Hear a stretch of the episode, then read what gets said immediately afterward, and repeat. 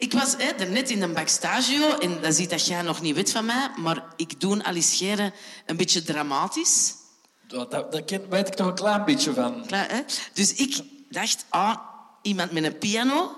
Eh, misschien moeten we eens gewoon gebruik maken van eens een ander soort liedje te zingen dan dat de mensen gewoon zijn van mij.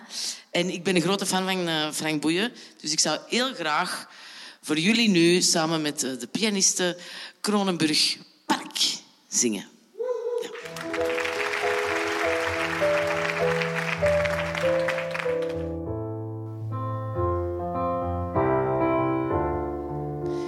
Ik weet niet wat jou zover heeft gebracht. Als ik jou zie, s'avonds bij het park, de lichten. Nee, nee, nee, nee, nee, nee. Slongs, ik vrees dat men vergeten is toestemming te vragen. En van het auteursrecht mag je dat dan niet zingen. Gaat niet. Dat is geen probleem, dan doen we, de, doen we dat eh, anders. Dan gaan we dat anders doen. Oké, doe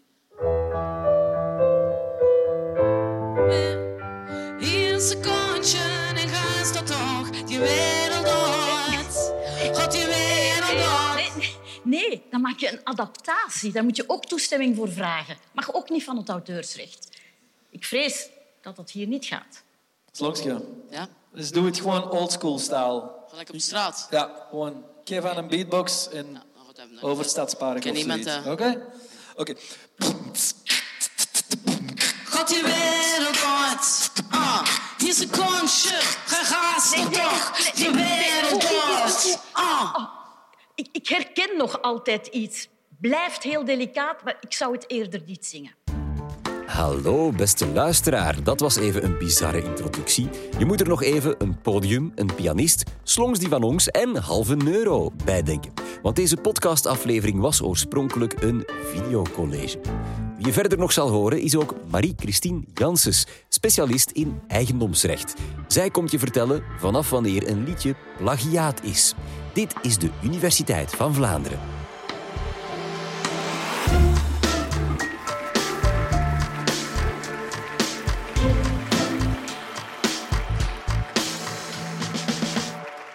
Eigenlijk kan ik jullie onmiddellijk het antwoord geven. Heel eenvoudig. Als je muziek van iemand anders gebruikt en je vraagt niet eerst toestemming, dan zit je in die zone van plagiaat. Wat is dat nu juist, plagiaat? Eigenlijk, specialisten in het auteursrecht zoals ik, wij gebruiken dat woord bijna nooit. Dat staat niet eens in de auteurswet. In de wet staat er, je mag geen inbreuk plegen op het auteursrecht. Maar ik zal het voor vandaag eenvoudig houden en ik zal dus wel dat woord plagiaat gebruiken, want plagiaat is uiteraard inbreuk en dat mag niet. En dat is de bedoeling van het college van vandaag. Ik ga jullie wegwijs maken in wat niet mag en ook een beetje in wat wel mag. Maar voor dat laatste mogen jullie geen te hoge verwachtingen koesteren.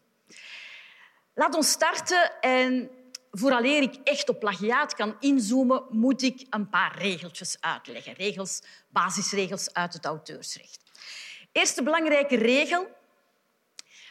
Als iemand een concreet werk maakt, een concrete tekst, een concrete melodie, een compositie, en die is origineel, belangrijke voorwaarde, maar dat is geen hoge drempel. Dat betekent alleen dat je je eigen persoonlijkheid en intellectuele inspanning hebt geleverd. Dan krijg je auteursrecht. Daarover bestaan wel al misverstanden. Mensen denken iemand met een origineel idee, die is beschermd. Of een stijl, die is beschermd. Dit is helemaal niet waar. Als iemand een idee heeft voor een lied, en denk aan Frank Boeien, dat is een idee over iemand ontmoeten in een park, een bepaalde gemoedstoestand. Als u zegt, ik vind dat een tof idee, pik het. U mag dan ook een liedje maken, maar u moet wel uw eigen tekst schrijven en uw eigen compositie maken. En dan heeft u geen inbreuk gepleegd. Ook eh, wat niet beschermd is, is een stijl. We werken altijd in muziek met bepaalde stijlen. Jazz, hip-hop, rumba, salsa, reggae. Die hebben hun eigen ritme. Dan is het normaal dat iedereen die ritmestijlen kan gebruiken voor een eigen compositie. Er moet dus, even samenvatten, hebben jullie een idee voor een song? Werk die dan concreet uit. wees origineel, maar zoals ik zei, het is niet moeilijk en je krijgt auteursrecht. Dat wil dan zeggen dat jij alleen beslist wat er met dat liedje mag gebeuren, of andersom, dat iedereen aan jou toestemming moet vragen om het uit te voeren, om het te vertalen, om te adapteren, om te remixen. Dat is allemaal auteursrecht. En belangrijk detail, u moet daar niets voor doen. Auteursrecht krijgt u automatisch. Tweede regel, de duur. Hoe lang moeten de mensen toestemming vragen? Dat is vrij lang. Dat is gedurende het hele leven van die auteur, plus nog 70 jaar daarna. Als we even een hypothetisch voorbeeld nemen. U bent 20 jaar, u maakt een liedje, u gaat nog 100 jaar worden, dat is 80 jaar erbij, en dan 70 jaar nog na uw dood, dat liedje is 150 jaar lang beschermd. En nog straffer, zal ik zeggen, meestal werken we samen. Men komt een liedje, men heeft de lyrics, men heeft de compositie met verschillende mensen. Wel, dan is dat auteursrecht van de groep en dan gaat men de duur berekenen vanaf het overlijden van de langstlevende auteur. Dus dat is een tip. Werk altijd samen met iemand die jong is als je wat ouder bent, want dan heb je heel lang auteursrecht. Dat verklaart dus ook waarom bijvoorbeeld personen, artiesten zoals Elvis Presley, John Lennon, Michael Jackson, Jacques Brel, die verdienen nog altijd geld vanuit de doodskist. Want er moet nog altijd toestemming gevraagd worden. En wat is dat in de praktijk? Dat is een vergoeding betalen, royalties, zoals wij dat noemen. In hun geval is dat dan aan de erfgenamen of aan degene die hun rechten bezitten. Dat waren een hele hoop regeltjes. Maar ik hoop dat het nu duidelijk is dat je dus auteursrecht krijgt voor elk origineel werk automatisch en dat duurt 70 jaar na het overlijden van de auteur. Eenvoudig, maar hier eindigt het niet. Auteursrecht is helaas wat complexer. Er is niet alleen dat gewone auteursrecht, er zijn ook de zogenaamde naburige rechten. Als we die toepassen op een muziekwerk, moeten we eigenlijk drie lagen onderscheiden. We hebben de eerste laag, die kennen we nu, dat is het gewone auteursrecht. De componisten, de schrijvers van de lyrics.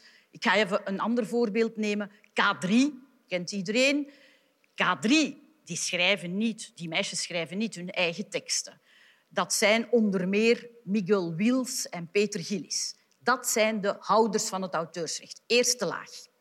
Daarna is er een naburig recht voor de uitvoerders. Dat is wel degelijk de meisjes van K3. Maar niet alleen zij, dat gaat ook over al die andere dansers die achter hen staan en de muzikanten en de sessiemuzikanten. Die krijgen allemaal een naburig recht. Maar dan komt er nog een derde laag, een ander naburig recht, en dat wordt gegeven aan de producenten van de muziek. In ons geval van K3 is dat Studio 100. Er zijn artiesten die in eigen beheer werken. Daar krijgen zij ook dat producentenrecht. En ja, als we even naar het internationale repertoire kijken, dan weten we dat het gros van de muziekrechten zit bij de grote majors, zoals we dat noemen. Dat is Sony, Warner Music, Universal Music. Die hebben dus ook rechten. En voor die drie niveaus die ik u heb gegeven, de auteurs, de uitvoerders, de producenten, dat is driemaal toestemming vragen voor één en hetzelfde muziekwerk. Royalties betalen dus. En dan gaat u zeggen, waar vind ik die allemaal? Wel, u heeft al waarschijnlijk gehoord over beheersvernootschappen, zoals Sabam. Die kunnen u daarbij helpen, omdat de artiesten hun rechten daar in beheer geven.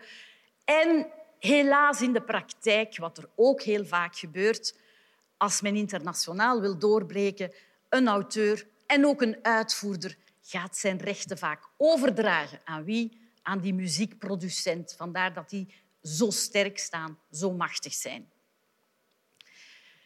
Veel regeltjes, maar nu hoop ik alvast dat u begrepen heeft waarom dat ik driemaal stop heb moeten zeggen aan slongs. Ze mag niet coveren, ze mag Frank Boeien niet adapteren, ze mag niet remixen, zolang ze die toestemming niet heeft gevraagd.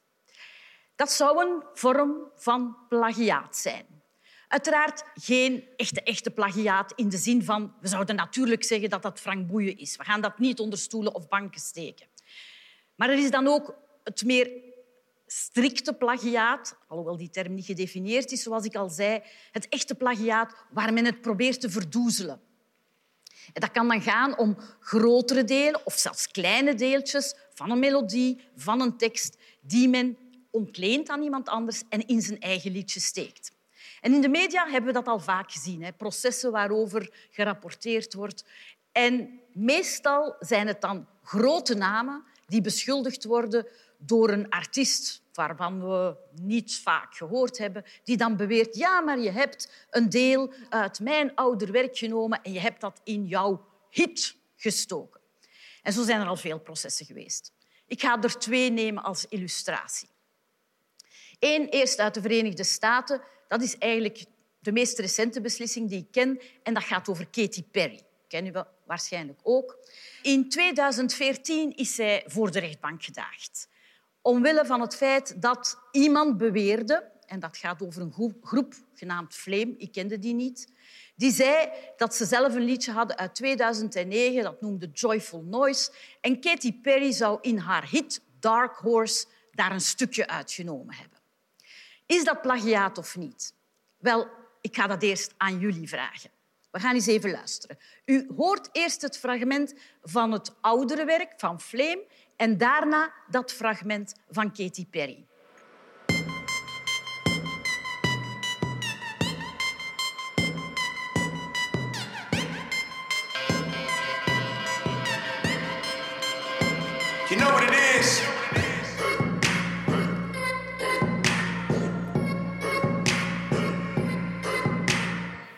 Het gaat over dit fragment in het hele liedje. U mag rechtbank zijn. Wie zegt dit is plagiaat? Mag uw hand opsteken. Wie zegt dit vind ik geen plagiaat? Hm, het is, zoals ik het hier kan zien, 50-50. Ik kan u zeggen dat in 2019, dus veel jaren later, de uitspraak gevallen is en Katy Perry is in het ongelijk gesteld. Er is beslist dat het plagiaat is en zij heeft 2,5 miljoen dollar moeten betalen. Ze heeft zich proberen te verweren met te zeggen ik kende dat liedje helemaal niet. Maar ja, we zitten in de Verenigde Staten twee keer. Moeilijk, moeilijk bewijs. Niet aanvaard alvast. Mijn tweede voorbeeld, dat heeft zich afgespeeld hier in België. En niet minder dan met Madonna. Madonna werd beticht van plagiaat via haar hit Frozen. Ook al enkele jaren geleden, maar u gaat die zeker nog kennen. En er was een artiest, muzikant uit Wallonië, die beweerde dat vier maten uit haar hit Frozen ontleend waren of geplagieerd waren uit een van zijn liedjes. Dus we gaan terug dezelfde oefening doen. U hoort eerst het liedje van die Waalse artiest en daarna dat stukje van Madonna. La source paraît ensanglantée de ma sève qui ne cesse de couler. You only see what your eyes want to see. How can life be what you want it to be? You're frozen. Opnieuw, u bent de rechtbank. Wie zegt dit is plagiaat? En wie zegt ik beslis dat hier geen sprake is van plagiaat? Hier zegt een meerderheid niet. Wel, eigenlijk heeft u alle twee een beetje gelijk, maar de meerderheid meer gelijk. Wat bedoel ik daarmee? In eerste aanleg, dus bij de eerste rechtbank waar die zaak voorkomt, die vond dat ook plagiaat. En die heeft dan beslist dat liedje Frozen mag niet meer in België verkocht worden. En dat is zo gebeurd. Madonna is in beroep gegaan. Maar een beroepsprocedure duurt lang in België. En tien jaar later heeft het Hof van Beroep beslist nee, toch geen plagiaat. En mocht het liedje terugverkocht worden. Tien jaar. Over vier maanden. U heeft het goed gehoord. Dergelijke processen zijn niet eenvoudig, die duren erg lang. Ja, is dat plagiaat? Is dat toeval? We weten ook, een notenbalk heeft maar een beperkt aantal noten. En moet je altijd steeds opnieuw met een nieuwe melodie komen. Ik weet, dat is eigenlijk een moeilijke oefening. En we horen veel. Het blijft in ons onderbewustzijn zitten. Het was niet bedoeld. Maar ja, plagiaat of geen plagiaat, Er moet een beslissing komen. En rechters natuurlijk zijn ook niet altijd op de hoogte van alle muziek. Dus zij gaan dan een beroep doen op experten, op muzikologen, op componisten. En die vier maten worden op alle mogelijke manieren ontleed. En wat ook natuurlijk een belangrijk element is, ehm, is of je kan bewijzen, want dat is een verweer, dat je kan zeggen, ik kende dat niet, ik kan dat nooit gehoord hebben. Bij Kate Perry is dat bewijs dus niet aanvaard, bij Madonna wel. Natuurlijk, hier is het aannemelijker. Madonna uit de Verenigde Staten, een Waalse artiest. En nu gaat u zich misschien afvragen, dit ging altijd maar over twee, drie, vier maten. Enkele maten, is dat nu echt zo problematisch? Mijn antwoord, meestal wel. Want voor auteursrecht moet het niet enkel gaan om een geheel lied. Hè. Dus een klein onderdeel van een stuk muziek, een klein onderdeel van de tekst zelfs, een klein stukje van de noten, een akkoordenprogressie, een sequentie van een tiental noten. Als dat op zich origineel is, en ik heb wel gezegd dat is niet moeilijk om origineel te zijn, ja, dan als je dat stukje overneemt, zit je in de zone van plagiaat. En dus bij Madonna en Perry, Katy Perry ging het om een klein stukje uh, van de noten. Het gaat eigenlijk nog verder. Zelfs als dat stukje niet origineel is, kan er nog een probleem bestaan. Bijvoorbeeld als iemand een kort stukje knipt uit een baslijn en hij gaat dit dan in zijn eigen nummer incorporeren en dan bijvoorbeeld doorlopend gebruiken. Dat is heel populair in wat men sampling noemt. Wel, dan kan er ook een uitspraak zijn van inbreuk. En dat hebben we heel recent geleerd uit een belangrijke uitspraak van het Hof van Justitie in Luxemburg. Dat is zo wat de opperste rechter hier in Europa. En dat had te maken met een, werk, een instrumentaal werk van Kraftwerk. Hun nummer Metal on Metal. U zal het straks horen als u het niet mocht kennen. En er was een producent van een, die een nieuwe hip-hop nummer heeft gemaakt, noemde Nur Noormier, ik ken het niet. En hij heeft twee seconden gebruikt uit dat oude werk van Kraftwerk en dat als een doorlopende drumsequentie in het nieuwe nummer geïncorporeerd. En dat Hof heeft gezegd dat is inbreuk op het naburig recht. We laten het even horen. U hoort eerst Kraftwerk en dan Noormier.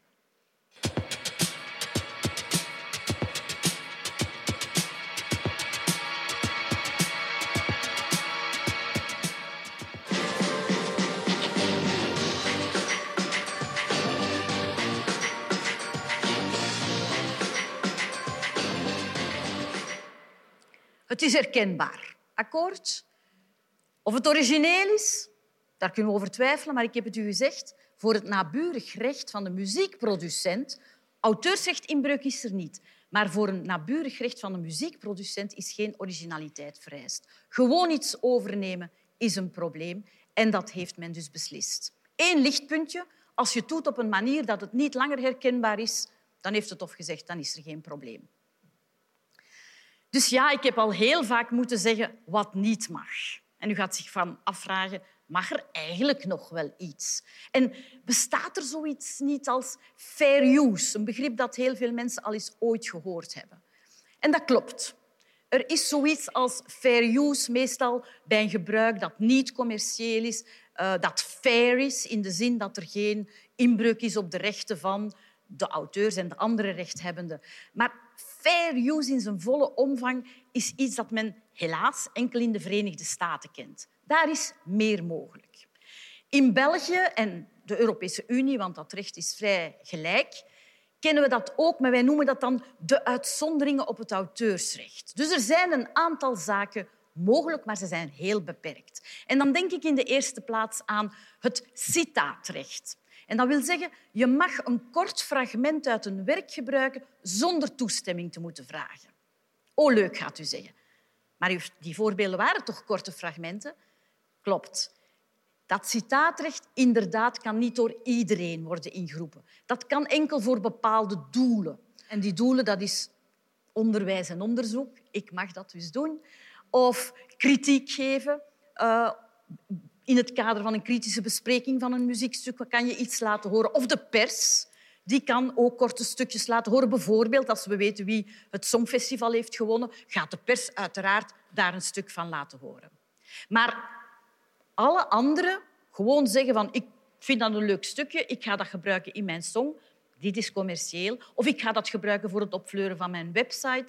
Dat gaat niet beantwoorden aan die doelstellingen. We hebben zo nog een aantal uitzonderingen. Meeste zijn niet van toepassing op het muziekgebruik. Ik denk dan aan privékopie. Er is misschien nog een andere uitzondering waar je kan aan denken. Parodie. Dat is inderdaad ook toegestaan.